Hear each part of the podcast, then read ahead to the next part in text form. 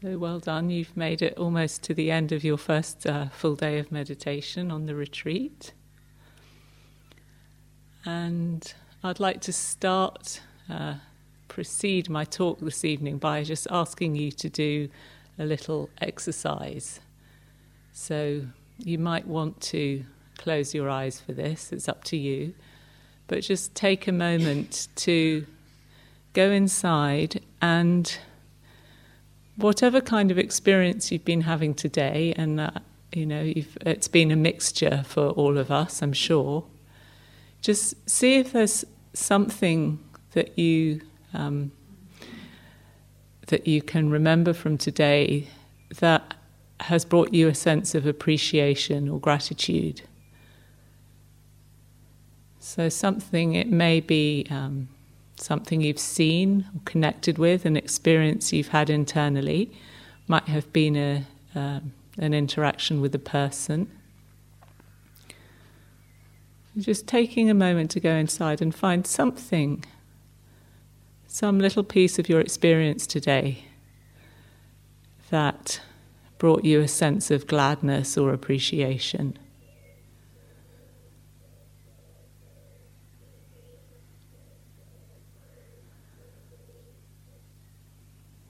Maybe remembering uh, what it was like at the time, bringing back the sights, the sounds, just casting your mind back into that moment,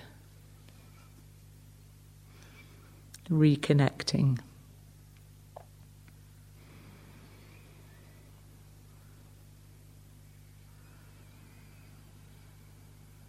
And as you do that, then noticing the feelings that come up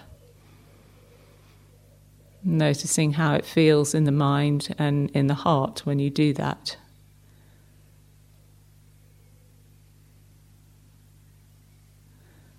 Perhaps remembering what it was like at the time as you registered that this thing was happening. And also what it's like to send your mind back there now.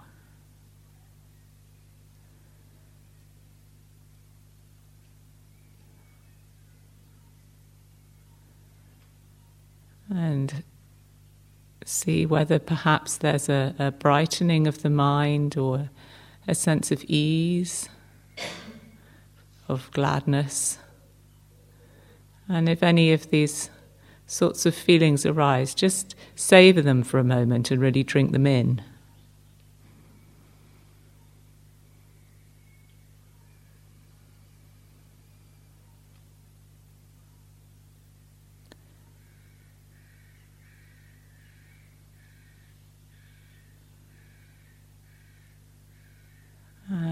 when you're ready, you can slowly open your eyes and come back into the room.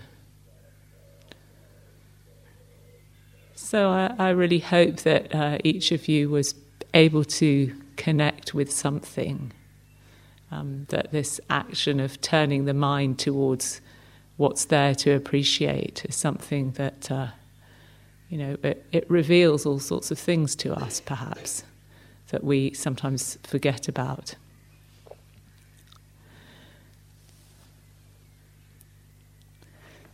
Gets hot in the hot seat. so, I wanted to talk tonight a bit about um, two qualities that are very much interrelated, um, that are really part of the entirety of our practice. So, our practice is not just uh, the sitting in meditation on the cushion as I see it. It's a, it's a sort of holistic thing that embraces the whole of life. Um, and the meditation, the mindfulness, it, it, it flows between the cushion and activity and back to stillness and so on. So these qualities are gratitude and generosity. And sometimes we can see them a bit in the same way as loving kindness or kindness and goodwill that we that Jenny uh, guided us in a practice around this afternoon. We can see them as kind of things that we add on to uh, to kind of spice up the practice when it's getting a bit uh, dry and tedious. But actually, they're really fundamental to the whole approach to this cultivation of the mind. Um, sometimes, uh, in, in a, particularly in a Buddhist monastery, like where I lived for some years, people will come to the monastery and they'll say, Oh, I can't meditate, so I just practice generosity. And I don't really see them as uh, alternative practices. It's like um, they both sort of inform one another, and I hope that will become clearer in the course of in the course of my talk. So generosity is something that if you come to a retreat center like this, you often hear just talked about at the end of the retreat uh, when people talk about dana. And that can create the impression that it's just a sort of add on thing. But actually, the Buddha spoke about it as the first step in spiritual practice. So uh, we've talked about this word bhavana or mental development, and there's a there's a traditional um, kind of graduation of the practice that actually starts with dana or generosity, and then moves through ethical conduct, uh, which we also spoke a bit about last night, and then on to mental cultivation. And the reason that the, that the path starts with generosity is that it's the it's such a natural uh, activity of beings and it opens the heart it brings joy and uh, joy is a is a good place to start the practice from. The mind that's happy and open is uh, receptive to teaching. And gratitude has much the same property that it relaxes and opens the mind so the Buddha actually described, uh, he later on I'll talk about the, his, his uh, list of the highest blessings, but amongst these highest blessings, uh, he counted um, contentment and gratitude and generosity. And they're natural expressions of the mind that's imbued with goodwill that we were talking about this afternoon.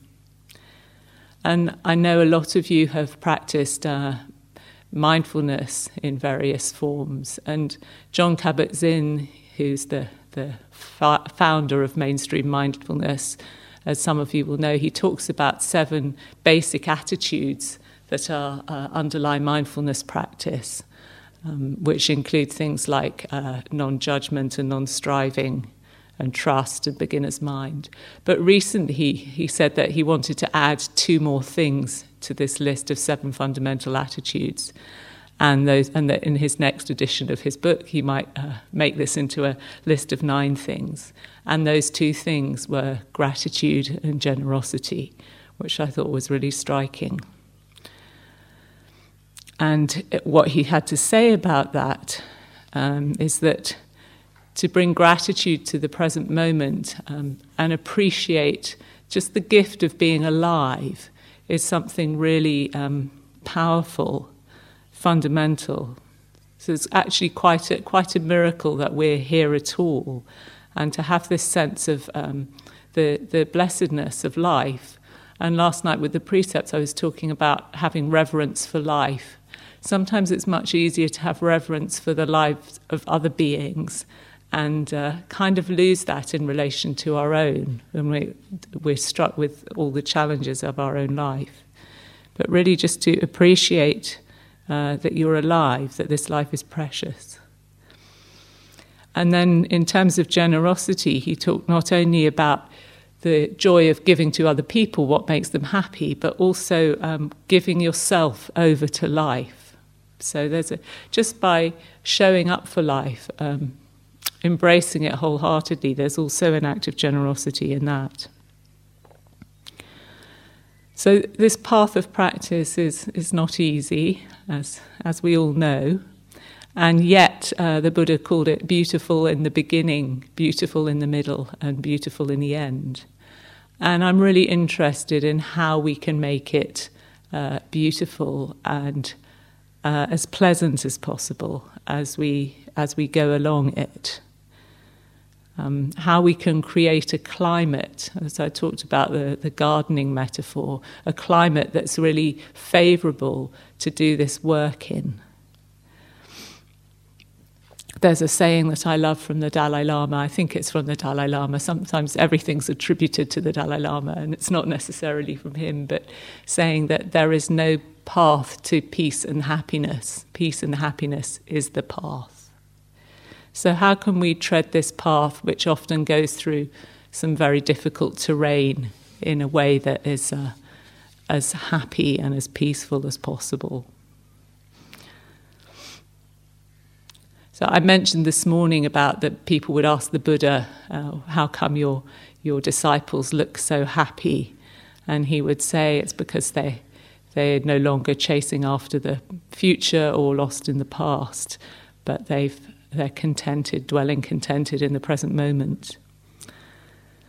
Um, many years ago, I was a not very contented at all uh, Buddhist nun, and at that time, I heard an, an interview on the radio with a, a man called John Wren Lewis, who was uh, he was retired and he'd spent his entire life. He was an Englishman. He'd spent his entire life as a as a scientist, an academic, and he was an atheist, and uh, had spent his whole life sort of disproving all sorts of religious experience and the existence of God. And then in his retirement, he and his partner went on a, a vacation to Thailand. And he met a very friendly young man on a bus who gave him some sweets.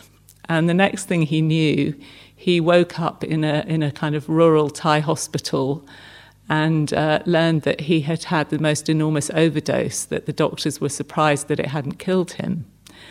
Um, so this man had drugged him and, and robbed him and uh, he had wound up in this hospital. But when he woke up, he discovered that in spite of the fact that his, his body was aching and the hospital was really dingy and uh, dirty, the paint was peeling off the walls, he, was, he didn't know really where he was, that he found this experience of joy and perfection in everything that was happening that actually stayed with him after that. He never lost it. So, this interview was some years after this experience. And he, he described it as the experience of joy without a cause, which comes from a poem of G.K. Chesterton. And he said that no matter what seemed to be happening in his life or along the line of time, that the joy of simply being here um, was just the perfection of this moment was so much that it, it, that it didn't matter what was happening. And I, I sort of thought, gosh, this is what I'm trying to do as a nun, and I'm really having a lot of difficulty with this. And he himself, after this experience, he did a lot of research on into different spiritual traditions, including Buddhism. And um, the interviewer on the radio said to him, "Well, what what do people need to do to uh, get to this kind of experience that you're having?" And he said, oh, well, I've looked into this and I've looked into the way that different spiritual traditions approach it. And he said the problem is that we go looking, people go looking for joy. And uh, the very act of looking somehow keeps, keeps it at a distance. And so he said, my, my advice to people is to start by just capturing moments of gratitude and that, that's always stuck with me this sense of um, capturing moments of gratitude. So it's very, it's very simple, and we don't have to go creating something that's, that's not already there. So, how do you capture a moment of gratitude? So, the first thing you, that needs to happen is that you need to notice it. which is, you know, we often we're so preoccupied we don't notice things. And then when you do notice it, really do what we just we're doing now, feel it. You know, recognize it for what it is. And you can kind of drink it in, dwell in it. And this is actually the, the very practice of the Eightfold Path, the practice of wise mindfulness, of really seeing what's here, and of wise effort, of maintaining and developing these wholesome states that have arisen. So we're embedding what's wholesome. And it doesn't have to be big things. So there's a poem that I want to read, which is called Grace by the American poet Alice Walker. And grace is an interesting concept because, of course, it comes from the same root as gratitude. And uh, really, grace is you know, we can we can uh, have questions about whose grace and where does grace come from. But to me, grace is actually something in the, the way that I respond to experience, uh, rather than a question of where or who is creating the experience. So she says, Grace gives me a day too beautiful, I had thought, to stay indoors.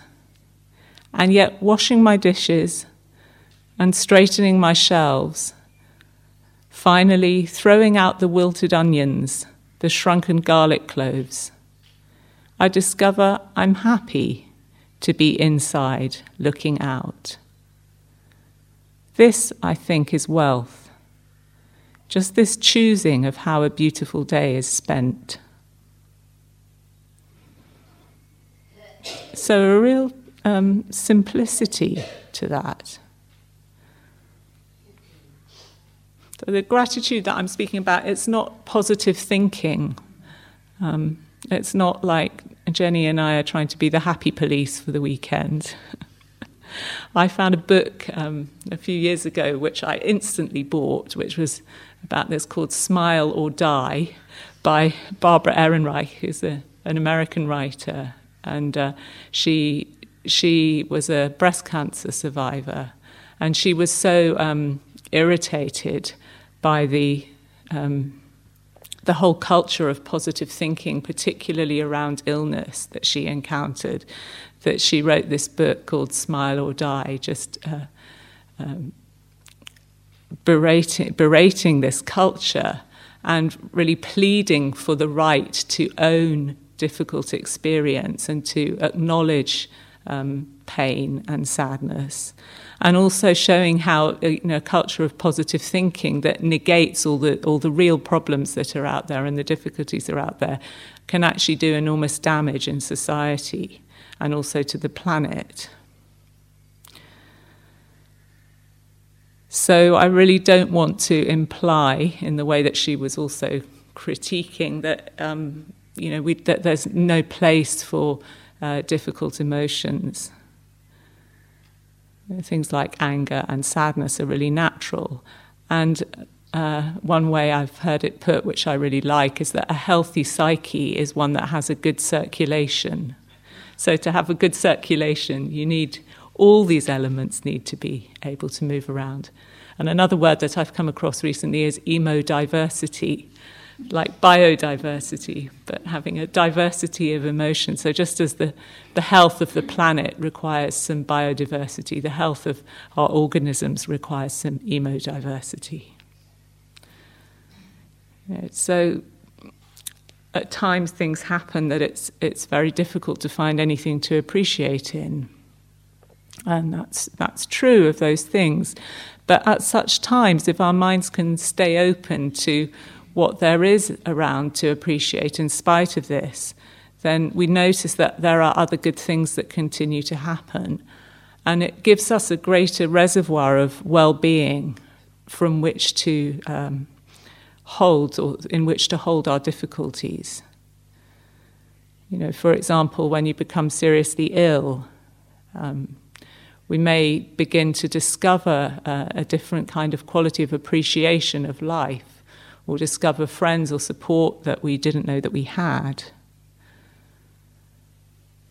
If we lose someone who's very important to us, you know, it's, it's important to, to allow the grief and the acknowledgement of the loss, but also we can turn our minds to remembering what they've brought to our lives and actually acknowledging uh, the blessings that they've brought with them and to celebrating.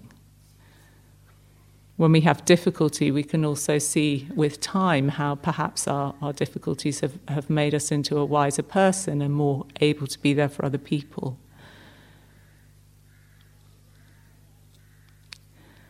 So, one person who's also made a, a lifelong spiritual practice of, of, gratitude is a Benedictine monk called David Steindl Rast. He has a website called gratefulness.org. And one of the things which I, I love that he says is that the greatest gift which is freely given us and which the es- is the essence of all possibilities is the present moment. Gratitude precedes happiness, not the other way round. And he says that in any moment, even when we're confronted with something which doesn't merit gratitude, and many things don't, we can be grateful for the opportunity to respond. So he has a practice, a sort of shorthand practice, which he says gratefulness means stop, look, and go. So becoming present and looking for the opportunity that's there in the present, and then doing something with the opportunity. And most of the time, that's the opportunity simply to enjoy what's present. But sometimes it actually means uh, taking a stand, protesting, or asking diff- difficult questions. So, gratitude actually resources us to respond to difficulties and to ask difficult questions. Joanna Macy, who's um, a very wonderful Buddhist teacher and environmental activist, um, she teaches something called the work that reconnects. And her first step in this is to come from gratitude. So, before undertaking a, a difficult task or taking a stand on something, to recognize what's there to appreciate. And that gratitude, really, for her and for David Steindl Rast, it doesn't mean passivity but it means uh, starting from a really solid ground. And I find it really interesting that both of them um, emphasize this activity of stopping as the first step in their approach, because one of the biggest uh, obstacles to gratitude, I find, is a sense of being rushed or in a hurry. And that's why being on retreat is a really good opportunity to um, have the time to appreciate what's around us.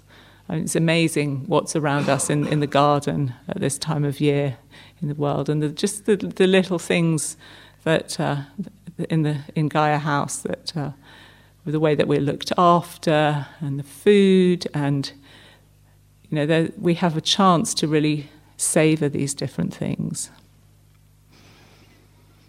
And also intentionally taking the time to to tune into gratitude also slows us down. So it's a kind of virtuous circle. So I've been, uh, for the last um, two or three months, I've been doing a daily gratitude practice with a friend where at the end of the day we text each other or email each other five things that we've appreciated during our day. And it's been really, uh, it's been really lovely and interesting. And it's it's a really great thing to do with somebody else because you it's a lovely way to stay in touch with a friend. And also you you kind of you get double the amount of gratitude and appreciation for your for your efforts. And then of course you remind each other to do it. So some of you have probably experimented with do different kind of gratitude practices but this is this is a really one that I'm really really enjoying.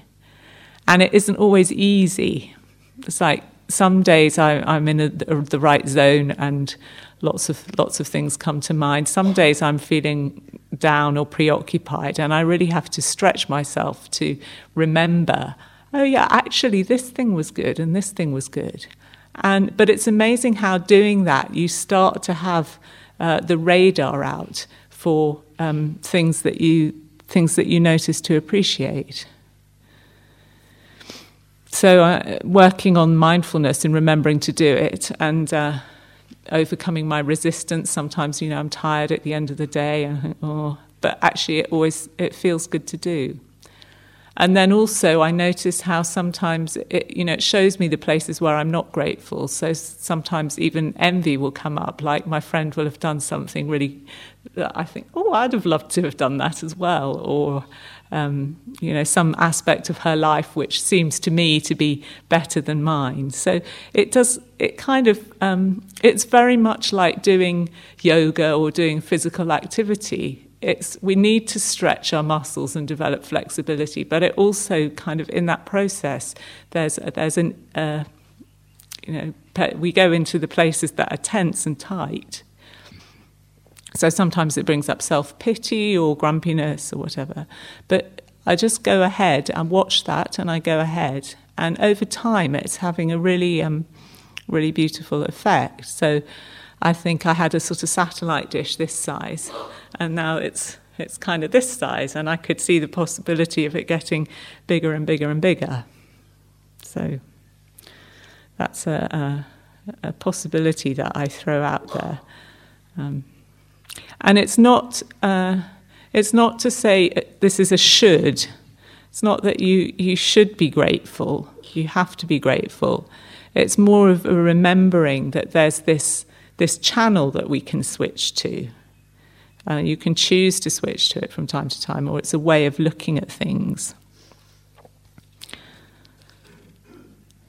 So there's a, there's a um, famous sutta, scripture, that we used to chant a lot in the monastery um, from the Buddha called the, the, his Discourse on the Highest Blessings, where he talks about um, and I mentioned already that he says that gratitude, contentment, and generosity are amongst the highest blessings. And when we did this this chant, or when I reflect on this chant, I used to very much hear it as a, a list of things that I should do. And um, it's been really interesting to reorient myself to that and actually start to try and listen to it as wow, these things are things that are really genuinely conducive to happiness. And actually, some of them are present in my life at the moment. Some of them, you know, these things are in different ways not unfamiliar to me. And actually, are they things that I can appreciate and enjoy rather than things that I tell myself I should have or should do? And this is just from reframing my approach to it. So I just I'm going to read it to you and just see what it's like to hear it as um, a list of things, blessings that may be present in your life, and if they are in some way, then just uh, acknowledging that and appreciating it, and don't hear it, or if you do tend to hear it as a list of I should do something, then just notice that, and you can you can drop it. Should is not a helpful uh, word in our practice. So this actually this is this is a particular adaptation of the the English translation that's taken from um, a chapter in James Baraz's book Awakening Joy, which is called Thanks to Life, which is an interesting you know he puts it in there. So the Buddha was asked by a visiting angel, in fact, um, who said that angels and or devas, angels, Buddhist angels, and humans are concerned with happiness and tell us what is what are the highest sources of happiness. So the Buddha replied, "It's a great blessing to spend company in the time to spend time in the company of wise people and to honor those who are worthy. To live in a place that's good for you, to do good deeds." and to keep yourself going in the right direction. To be well educated, to develop your skills, to train yourself in discipline, and to use words carefully and beautifully. To take good care of your mother and father, to cherish your partner and children, and to engage in a livelihood that's harmless. To give generously to others, to live with integrity and to care for the people you consider your family. To avoid doing harm, to be careful with intoxicants, and to develop wholesome states of mind. To be respectful, humble, content, and grateful, and to regularly bring spiritual teachings into your life. To be patient open to learning, to be in touch with people on a spiritual path, and to discuss spiritual teachings, to live simply and in a pure way, to understand the deepest truth, and to realize the highest freedom and happiness.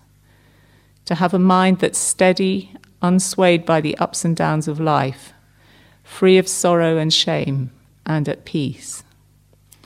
Those who act in these ways cannot be dragged down.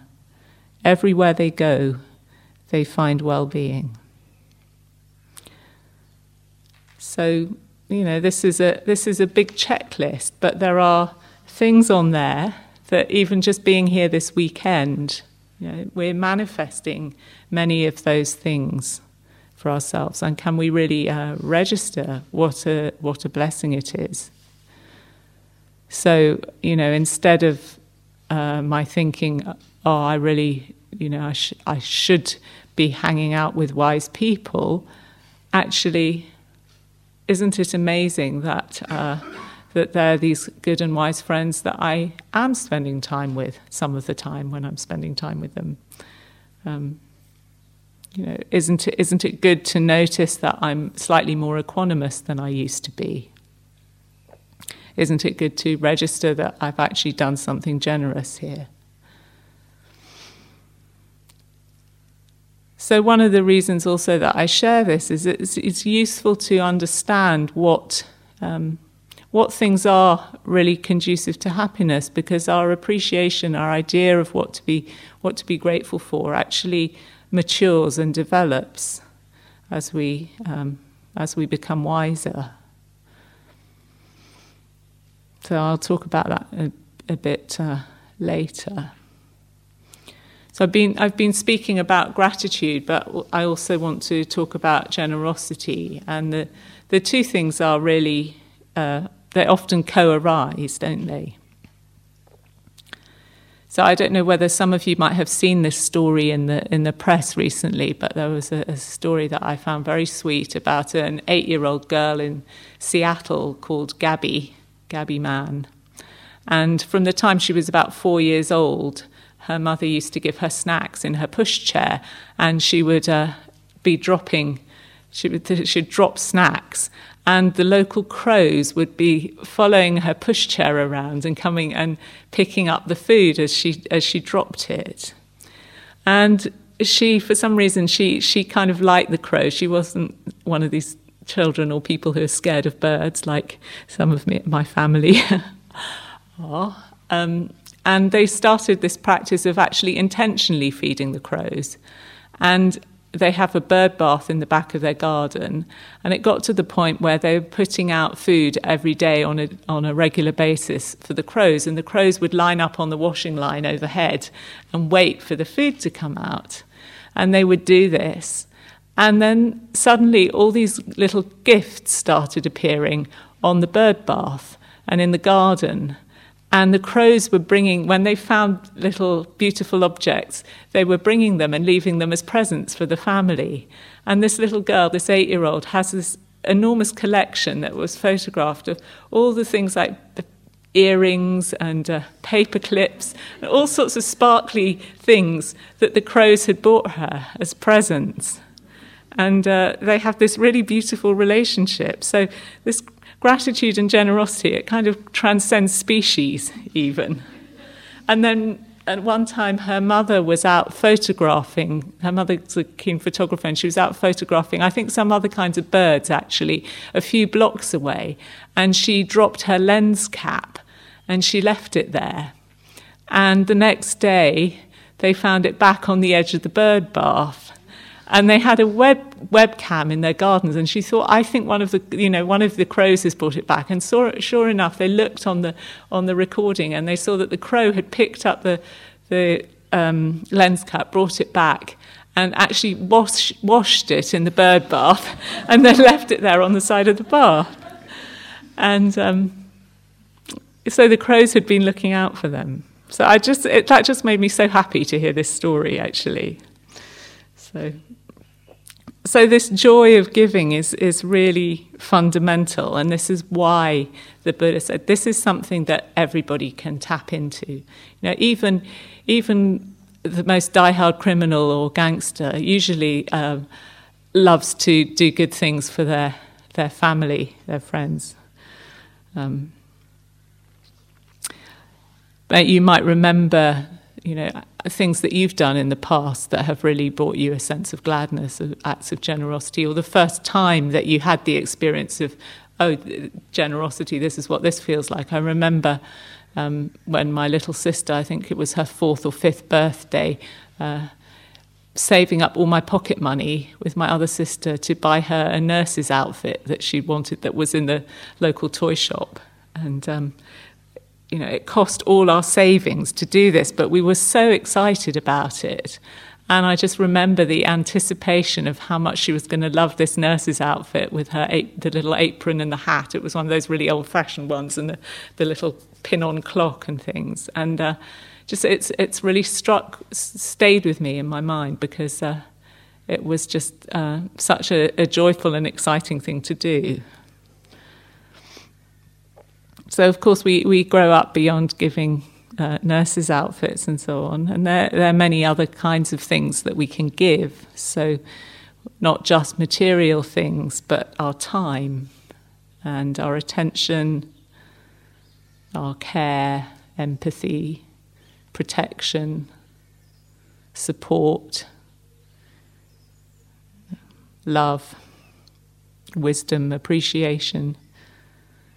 And also, often actually being open to receiving things from others is also a gift. You know what it's like when you, you give somebody something and they kind of dismissive of what you what you've given them. You know, it, it it's a gift to receive. And also expressing gratitude is like an act of generosity as well.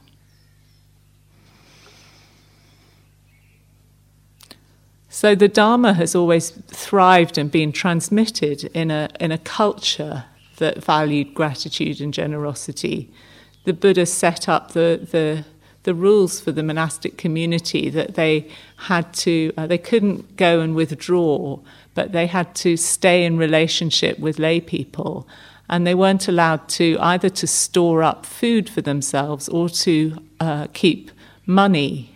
So they were dependent on this daily exchange of generosity with lay people and people would feed them and in return for that then they would share their practice and their teachings. So this this whole thing kind of um, took off in a culture that was designed to support uh, generosity and goodwill because this is healthy not only for society but for um, individual hearts. So, in the Buddha's time, of course, and in traditional societies, then the, the often money was not a regularly used thing. So, uh, not everybody would always have access to to gold and silver or to to money. And in some cultures today, this this still continues. So. Um, I met a, a, Nigerian woman the other weekend who was talking about her growing up as a young girl in Nigeria and living with her grandmother till, till the age of eight because her parents were away working somewhere else. And the grandmother wasn't wealthy, but every evening when they'd have their evening meal, and often there wasn't a huge amount of food, but anybody who passed by the house at that time when they were eating was invited in to come and share the meal. And I just thought that was really beautiful. And this woman had, had really learned a quality of generosity and sharing from this grandmother. So sometimes I think that, you know, and we can see all sorts of instances of this, that the, um, uh, the monetary economy has kind of taken the soul out of our, out of our interactions with each other, becomes very sort of casual and functional and we we forget to notice the actual giving and receiving that's involved in in our um, interchanges. So when I when I was a nun and practiced this without you know not handling money for some years, it gave me a whole new sense of of what it's like um, to give and to receive, and, and you have few few requisites and few possessions as a nun, and so it becomes really. Um, you have much, or I have developed much more of a sense of appreciation of what I had, and um, noticing an awareness of, of when people gave things or shared things, and we would we would share things amongst amongst ourselves as a community. Um, and I really appreciate having had that opportunity to train in that way, and also how cultures like the culture at Gaia House try to keep that alive with the um, with the practice of dana. Because I think it's a it's a question for all of us in our practice is like what can we do to keep this world or to make this world a more benevolent place to live in. How can we keep these sort of heart qualities alive? How can we maximize the soul in our relationships?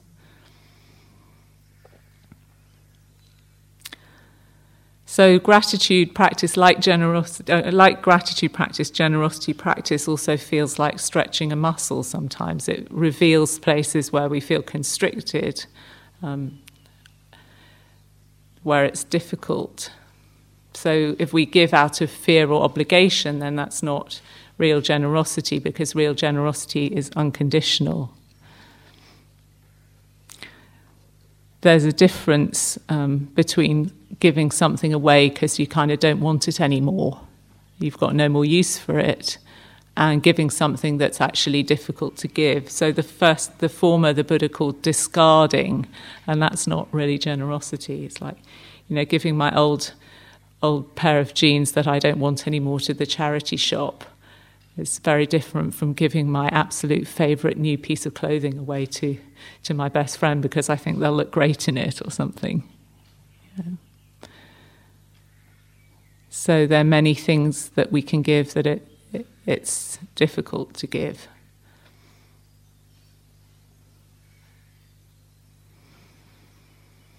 And often we get an impulse to, to do something generous, and for various reasons, we don't act on it. Uh, maybe we get a second thought, or we feel shy, or we, we start to um, you know, doubt whether this is really the right thing to do, um, or find, find sorts of reasons for not going ahead with the impulse of generosity. And Joseph Goldstein, who's one of my teachers in the States, um, he has a, a, very wonderful practice that he shares of always acting. He made a determination that he would always act on a general, generous impulse rather than just let it you know, rise up and die down again. And uh, that, rather like I think, like doing the gratitude practice, it stretches you, but it also it also brings all sorts of unexpected uh, joy. And sometimes, of course, it's maybe not so appropriate or helpful to act on, on a generous impulse.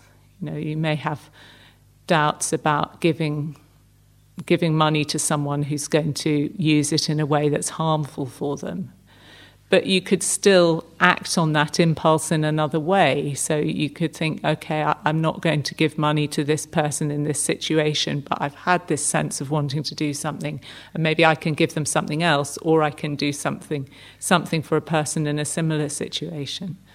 So there's always, you know, ways that we can to, can do this, can play with this.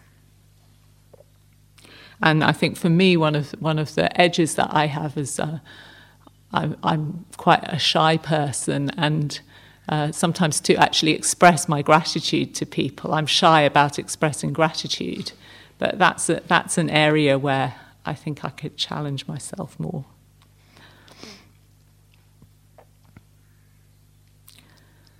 So, as I've said a couple of times, that with both gratitude and generosity is our understanding of what they really are. Um, it, mean, it, it matures and it develops as we do. So, Dharma is really the art of becoming skilled in happiness. We learn to appreciate more and more, um, more reliable states of happiness. and we develop a taste for more reliable states of happiness, which leads to a, a letting go of the lesser ones.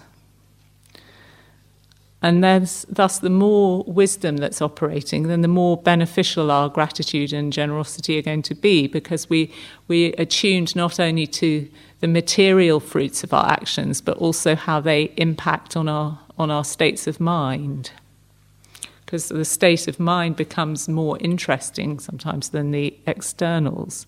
And we start to see this in other people too. So it's not just ourselves. So then the thought might be, well, how can I how can I give this person what's really conducive to their long-term well-being and to their deeper happiness?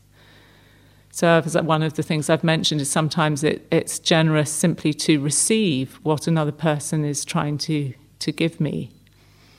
Sometimes the most generous thing we can do is to exercise some restraint in a certain situation. So, even non harming, or the, the precepts that we talked about last night, are also an act of generosity. And these things all apply not only in my relationship to other people, but in my relationship to myself. So there's a, another another Pali word for generosity is chaga, which is also the word for relinquishment. So dana, this other or this word for generosity that maybe you're more familiar with, means giving, and chaga means giving up. So practicing generosity is also linked to renunciation, which is a way of freeing ourselves from possessiveness and attachment. And I think about it as letting go into the flow of life. So you could say that you could sort of see gratitude as opening us up to the flow of life, and generosity keeps it flowing. It stops it from kind of plugging up and stopping with us. And renunciation is a word that can trigger all sorts of responses in us, of course. Um, but, and even the Buddha struggled with renunciation, he said. In the, in the early days, he said, My heart did not leap up at the thought of renunciation. But it was only when he began to realize the drawbacks of certain kind of pleasures and the benefits of letting them go and the higher pleasure that resulted that he could begin to do it. So this weekend, you're all doing a fair bit of renunciate practice. We all are. So just sitting through a period of meditation takes some renunciation. And yet you've all signed up for this and you're, you're willing to do it. Um, presumably because you intuit or understand that there's something more desirable than immediate comfort or gratification. So already we, we all know that there's a, um, a, or we, we sense that there's a possibility of happiness that is actually beyond this immediate getting what I, getting what I want. So um, there's a, a neuropsychologist uh, and Buddhist teacher called Rick Hanson, who some of you might have come across and he has a book called Hardwiring Happiness. Um, and in it, he talks about the way that we can retrain our mind um, to look for and notice the benefits that the choice of renunciation actually brings. So rather than dwelling on what we've given up in, in order to be here or uh, in, the, in a particular situation, we actually look for what am I really appreciating the benefit of, of the payoff of this? So, a kind of uh, an example would be if you if you attempted to have another piece of toast at tea time, and you choose not to have it you can either sort of linger with the thought, oh, I wish I'd had the other piece of toast. I really fancied that other piece of toast. And then you keep replaying in your mind, I wish I'd had another piece of toast. That would have been so nice. Okay, I must remember to have a piece of toast at breakfast time or something. And, and you're stuck with that. Or you can actually choose to shift the focus to, okay, well, what's the fruit of having refrained from having my extra piece of toast? You know, I feel a sense of lightness in my body and a sense of, okay, I've had just what I needed. You know, and you can start to feel some contentment. So there's a choice about which which sort of thoughts we dwell on. And actually, the more that we let the thoughts of contentment um, take up the wavelength in our mind, then there's less room for the other ones to uh, come in. So there's less room for dissatisfaction and, and fantasies about what's missing. And of course, this doesn't just apply to toast, it applies across the spectrum. so, you know, noticing uh, what's pleasant uh, in terms of the choices that you've made rather than um, what's missing. So if you're if you're resonating with appreciation, you'll notice more appreciation. And if you're resi- resonating with being disgruntled, then you'll probably notice more disgruntlement. So I really encourage you this weekend to notice moments of appreciation, both generally and also if you catch yourself appreciating the peacefulness of making sim- choices to simplify things and to let go of particular distractions or habits. Because every time that you do this, no matter how small, we're rewiring, we're enforcing the circuitry in our, in our minds of um, the pathways of contentment. And that's kind of neuroscience babble or lay neuroscience babble for exactly what the Buddha said, which is that whatever a person frequently thinks and ponders, that will become the inclination of their mind.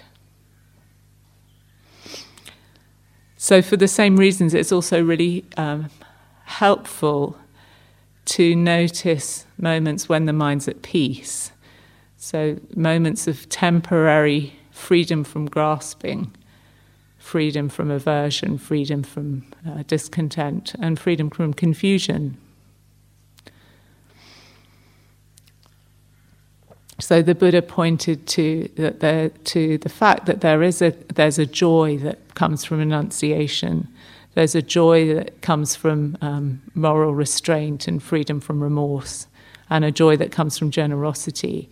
And actually, that reflecting on these qualities in ourselves is a really uh, skillful and wholesome thing to do.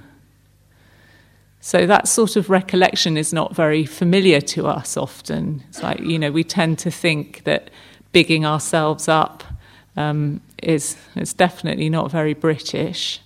Um, and we, t- we have a kind of tendency to downplay our good qualities. It's much easier often to celebrate good qualities in other people than it is in ourselves because we're afraid maybe of getting inflated or whatever. But the Buddha said no, uh, it's really important to recollect your own good qualities so recollect your generosity, recollect your um, ethical conduct. Because doing the opposite is really, you know, putting oneself down is as much of an, I mean, he didn't say this, is what I'm saying, is, is as, as much of an ego trip as, uh, you know, inflating yourself. So all these these things, like we practice loving kindness, and the way that we practice loving kindness is equally to all beings as to myself. The same with our gratitude, general appreciation, and generosity. We practice it towards others, but also towards ourselves. There isn't one standard for people out there and one standard for this being here. So the Buddha said, I quote something that he said, this was in a conversation with a layman called Mahanama. Uh, Mahanama was asking him about how do people dwell? How do people behave when they've arrived at the fruit of and understood the teaching? And the Buddha said, Mahanama, a noble disciple recollects his own generosity thus. It's a, great, it's a gain for me, it's well gained by me, that I dwell with a mind devoid of the stain of stinginess, freely generous, open handed, delighting in relinquishment, devoted to charity, delighting in giving and sharing. And the Buddha went on to say when a noble disciple recollects his or her own generosity thus, on that occasion her mind is not obsessed by greed, hatred, or delusion. Her mind is straight, with generosity as its object. A noble disciple whose mind is straight gains the inspiration of the meaning, the inspiration of the Dharma, gains gladness connected with the Dharma. When she is gladdened, rapture arises. For one uplifted by rapture, the body becomes calm.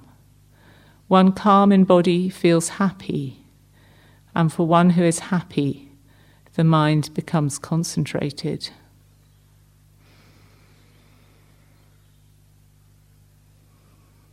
So this is um, this is an important thing to remember, and then it's not in this in this particular bit of teaching, but many times elsewhere.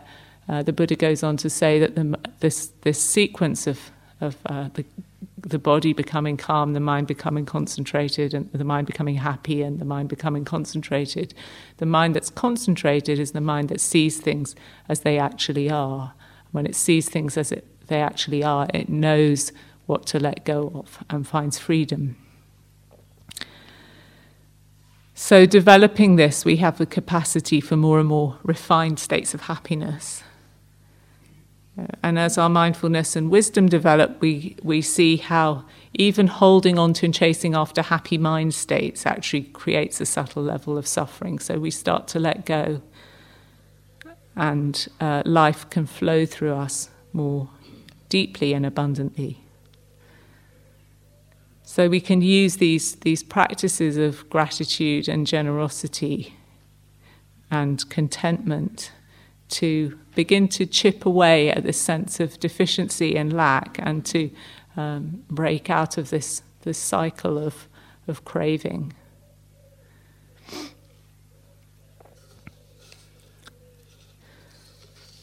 So we've moved you've moved away, all of us have moved away from um, this kind of approach to life that Rockefeller, the uh, great American industrialist, who was, when he was the richest man in the world, uh, he was asked, How much is going to be enough for you? And he said, Just a little bit more. and, you know, we, we kind of decided, all of us, to step out of that mindset, I think. So maybe our question here as practitioners is not like what's going to be enough, but just right now in this moment, what what do I need in this moment to be at peace with myself? And if we if we build this this climate of kindness, of generosity, um, of appreciation, this supports us in this, this undertaking. So, um, at Spirit Rock Meditation Center in California, where I where I go quite often at the moment, um, at the at the gate as you walk in, there's a, a, prayer wheel that somebody's built, which is a kind of octagonal drum, and uh, people like to just start rotating it as they walk past and they go through the gate. And on each of the eight faces, it's got one of the steps of the Eightfold Path. And so you, you touch it on one and you start turning it, and the whole, the whole thing starts to revolve. And I feel this is a bit the same with all these practices of kindness, of gratitude, of generosity. It's like you just pick up one part of it, um, one, one piece where you feel like I've got traction at the moment and I can engage with it. And as you as you nudge things in that direction, the whole wheel of your practice um, it moves. So I think I've I've really talked long enough, uh, but I just encourage you to, um, if any part of this has spoken to you, to play with picking it up and see how that uh, keeps the wheel of your practice turning. So let's just sit for a moment or two.